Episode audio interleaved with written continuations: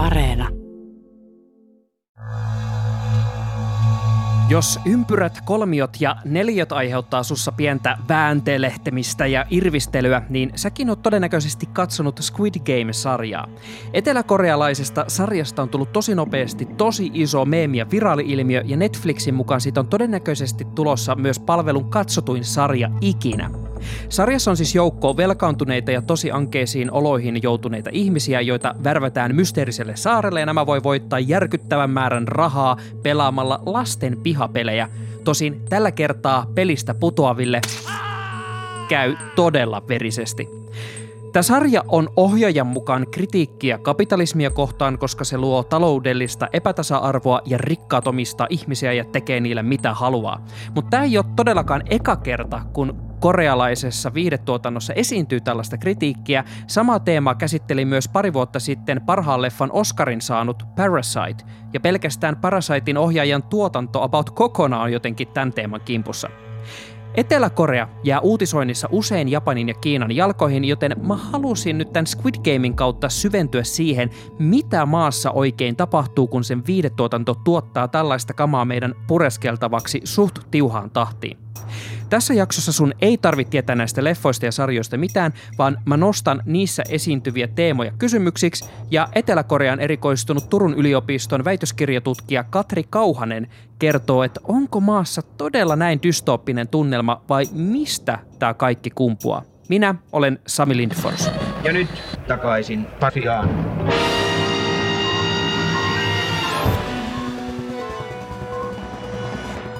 Tervetuloa takaisin Pasilaan podcastiin väitöskirjatutkija Katri Kauhanen. Kiitos paljon, kiva olla mukana. Kun me juteltiin tästä viikonloppuna puhelimitse ja sovittiin tota, tämän podcastin tekemistä, niin mainitsit, että sä, sä et ole vielä tätä äh, Squid Gamea päässyt katsomaan, että Netflix ei vie ihan koko kättä, mutta tota, äh, onnistuiko tämä kaikki keskustelu ja tämä kasvava ilmiö nyt kuitenkin viemään tämän sarjan äärelle? No kyllä mun täytyy myöntää, että, että tämä media, media-ilmiö aiheen ympärillä niin herätti sen verran kiinnostusta, että eilen sitten lankesin Netflixin synteihin ja katsoin ensimmäisen jakson Squid Gamea. Ja kyllä ymmärrän, mistä se ilmiö nyt sitten niin kuin kumpuaa, että hyvin koukuttava sarja ja mielenkiinto, mielenkiintoisella tavalla käsittelee eteläkorealaista yhteiskuntaa. Sukelletaan siis tuohon Squid Gamein maailmaan, koska se hyvin selkeästi tarjoaa meille tämmöisiä ta- tarttumapintaa siitä, mitä tapahtuu Etelä-Korean yhteiskunnassa. Squid Gamea ja Parasite-elokuva yhdistää tämä voimakas tapa käsitellä taloudellista epätasa-arvoa ja mitä tapahtuu, kun köyhyys ajaa epätoivoisiin ja jopa äärimmäisiin tekoihin. Tämä Squid Gamein ohjaaja Wang Dong-yuk sanoi idean sarjaan syntyneen vuoden 2008 talouskriisistä ja Parasitein ohjaaja Bong Joon-ho on taas käsitellyt näitä teemoja niin useissakin töissään. Tota, nämä herättää miettimään saman tien, että millaista keskustelua Etelä-Koreassa oikein käydään tästä taloudellisesta tasa-arvosta? No ensinnäkin voisi sanoa, että, että jos haluaa kiteyttää tämän Squid Gamein idean niin kuin helposti yhteen ajatukseen, niin, niin se voisi olla, että, että jos Etelä-Koreassa kilpailussa häviää, niin, niin sitten häviää niin kuin oikein kunnolla. Ja, ja tämä on helppo allekirjoittaa kuvauksena eteläkorealaisesta yhteiskunnasta – on kovaa kilpailua koulupaikoista, työpaikoista. Ja, ja ehkä niin kuin aikaisemmin Etelä-Koreassa aina sanottu, että kun yrittää parhaansa, niin, niin sitten se niin kuin riittää. Mutta nykynuorilla on ehkä jo se ajatus, että, että edes parhaansa yrittäminen ei riitä siinä kilpailussa, että et se ei niin kuin vielä takaa mitään. Ja, ja se niin kuin on ehkä ajanut semmoiseen vähän jopa epätoivoiseen fiilikseen, että, että kun ei riitä edes se, että tekee parhaansa. Eli tavallaan se kuva siitä, että tota, pelätään tavallaan sitä, että kirjaimellisesti hävitään, niin se ei ikään kuin ole tavallaan vaan tämmöinen pelkkä dystooppinen kä- käsittelytapa, vaan tavallaan, että tämä esiintyy ikään kuin siinä semmoisessa arkisessakin keskustelussa siitä, että mitenköhän tullaan toimeen. Kyllä, kyllä niin kuin korealaiset nuoret paljon sitä pohtii, että mikä on se heidän elämänpolkunsa ja mistä löydän työpaikan. Ja, ja ehkä sitä leimaa ennen kaikkea se, että, että haluttaisiin tietyn tyyppisiin työpaikkoihin ja, ja niin kuin pärjätä hyvin siinä yhteiskunnassa, haluttaisiin korkealle sinne yhteiskunnassa. Että ne tavallaan ne matalapalkkatyöt ja kaikkein huonoimmat työt ei ole houkuttelevia korealaisille. Mun on pakko vielä tarttua sen verran näihin tämmöisiin taloudellisiin paineisiin, että ää, tässä sarjassakin tosiaan mainitaan, että Etelä-Korea on itsemurhatilastojen niillä ykköspaikoilla siellä, missä Suomikin yleensä tuppaa olemaan, ja tavallaan tämä rinnastetaan osaksi juuri tätä äh, taloudellista äh, vääntöä, mitä ihmiset joutuu kokee. Millä tavalla muuten tämä tämmöinen äh, talou- talouden kanssa painiminen näkyy Koreassa? Kyllä yksi hyvä esimerkki näistä talouden paineista ja haasteista on se, että että Etelä-Korea kohtaa pian tai on jo kohdannut väestökriisin, eli, eli väestö ikääntyy huimaa vauhtia, mutta uusia vauvoja tai lapsia ei, ei, ei tule entiseen tahtiin, vaan, vaan Etelä-Koreassahan on maailman matalin syntyvyys tällä hetkellä. Sitä on jo pitkään yritetty korjata tätä tilannetta, mutta näyttää siltä, että just, just nämä taloudelliset paineet ja esimerkiksi se hankaluus saada ostettua se oma asunto niin on, on aika isoja tekijöitä siinä, että, että nuoret korealaiset ei halua perustaa perhettä. He ei välttämättä halua edes mennä naimisiin tai, tai olla seurustelusuhteessa. Jo, jo pitkään on semmoinen perinteinen perhe, perheelämä ehkä ollut, ollut niin kuin katoamassa ja, ja nyt tämä tavallaan kehitys tulee niin kuin vaan kiihtymään, että on, on yhä enemmän varmasti yhden ihmisen talouksia ja lapset yhä entisestään katua, katoavat sieltä katukuvasta.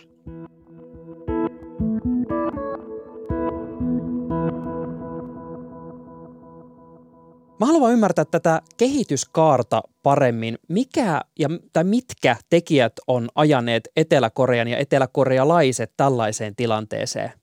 Etelä-Koreahan on siis vuosikymmenten ajan oikeastaan niin kuin elänyt ja hengittänyt sitä talouskasvun tavoittelua. Ja, ja tavallaan keskeisimpiä onnistumisen mittareita on ollut nimenomaan se, että, että kasvaako talous joka vuosi. Ja kylmän sodan aikanahan se oli erittäin tärkeä mittari niin kuin verrokkina Pohjois-Koreaan, että haluttiin voittaa Pohjois-Korea. Mutta ajatus on niin kuin ollut edelleen vallalla, vaikka ajat sitten niin kuin Etelä-Korea on ajanut Pohjois-Koreasta ohitse.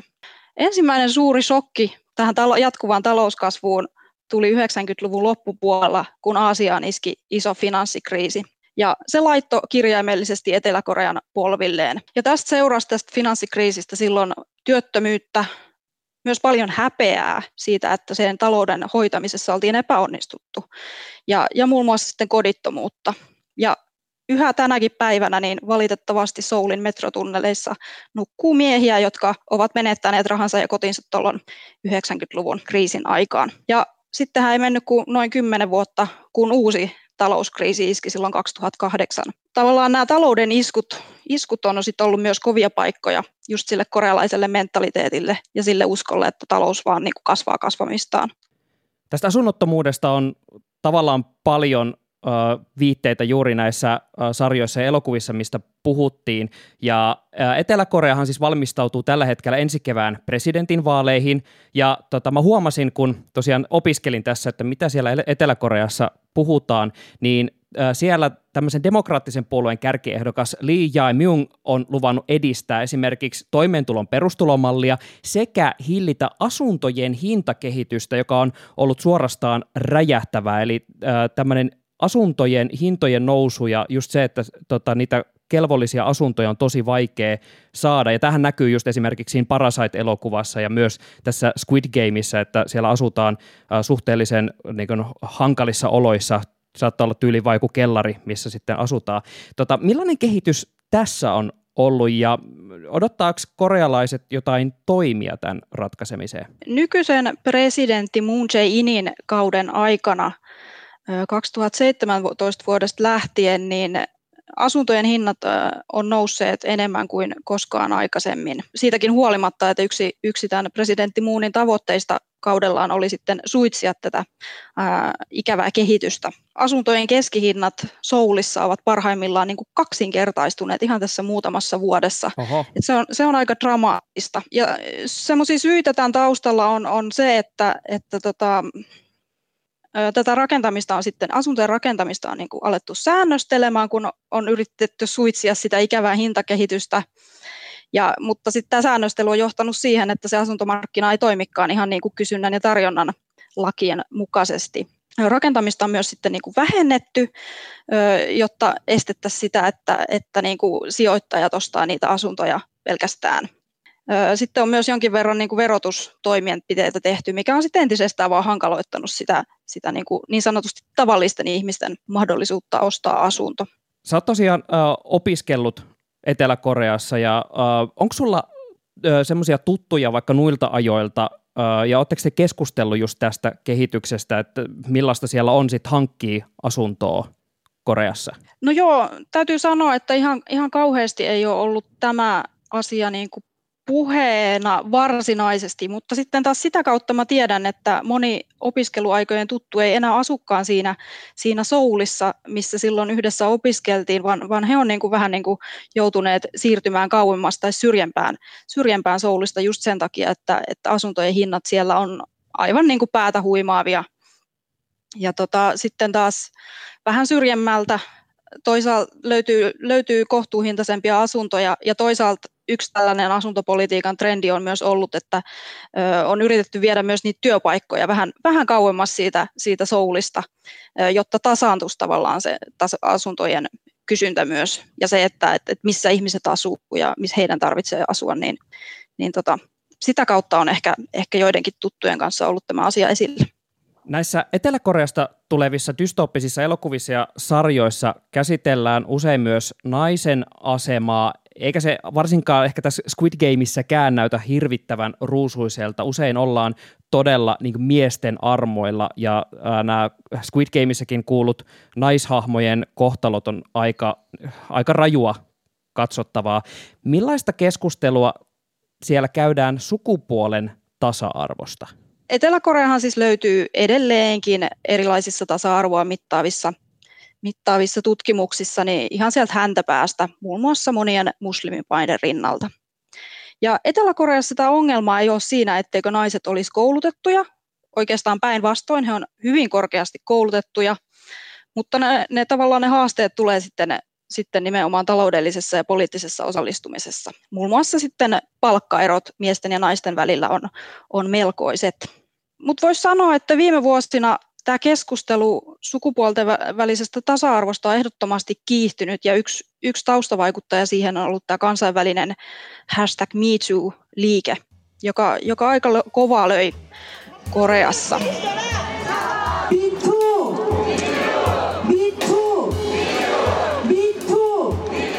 Paljon, paljon esiin tuli silloin erinäisiä väärin, väärinkäytöksiä ja ja sitten toisaalta myös naiset on rohkaistunut puhumaan ö, esimerkiksi seksuaalisesta häirinnästä enemmän. Toki siihen edelleen liittyy jonkinlainen sellainen tapukoodisto. Mutta Mitsuun ehkä sellainen ikävämpi puoli on ollut se, että se on myös kasvattanut vastakkainasettelua, joka oli jo sitä ennen hyvinkin näkyvää erityisesti verkkokeskusteluissa, jossa, jossa tavallaan eri ääripäät, voisi sanoa sellaiset radikaalifeministit ja sitten antifeministit ovat, ovat kinanneet pitkään jo keskenään. Ja, ja nyt sitten voisi sanoa, että jopa semmoinen suoranainen mies- ja naisviha on päässyt valloilleen. Yksi, yksi tuommoinen aika raju esimerkki tästä tuli vastaan tuossa elokuussa. Silloin YouTubessa striimattiin tällaista videoa, jossa Batmanin jokeriksi pukeutunut korealaismies jahtaa ja pelottelee korealaisia feministejä. Ja, ja mm-hmm. tavallaan tämä on hyvä semmoinen esimerkki siitä, miten se vihapuhe on, on ryöpsähtänyt sieltä neteistä niin kuin kadulle.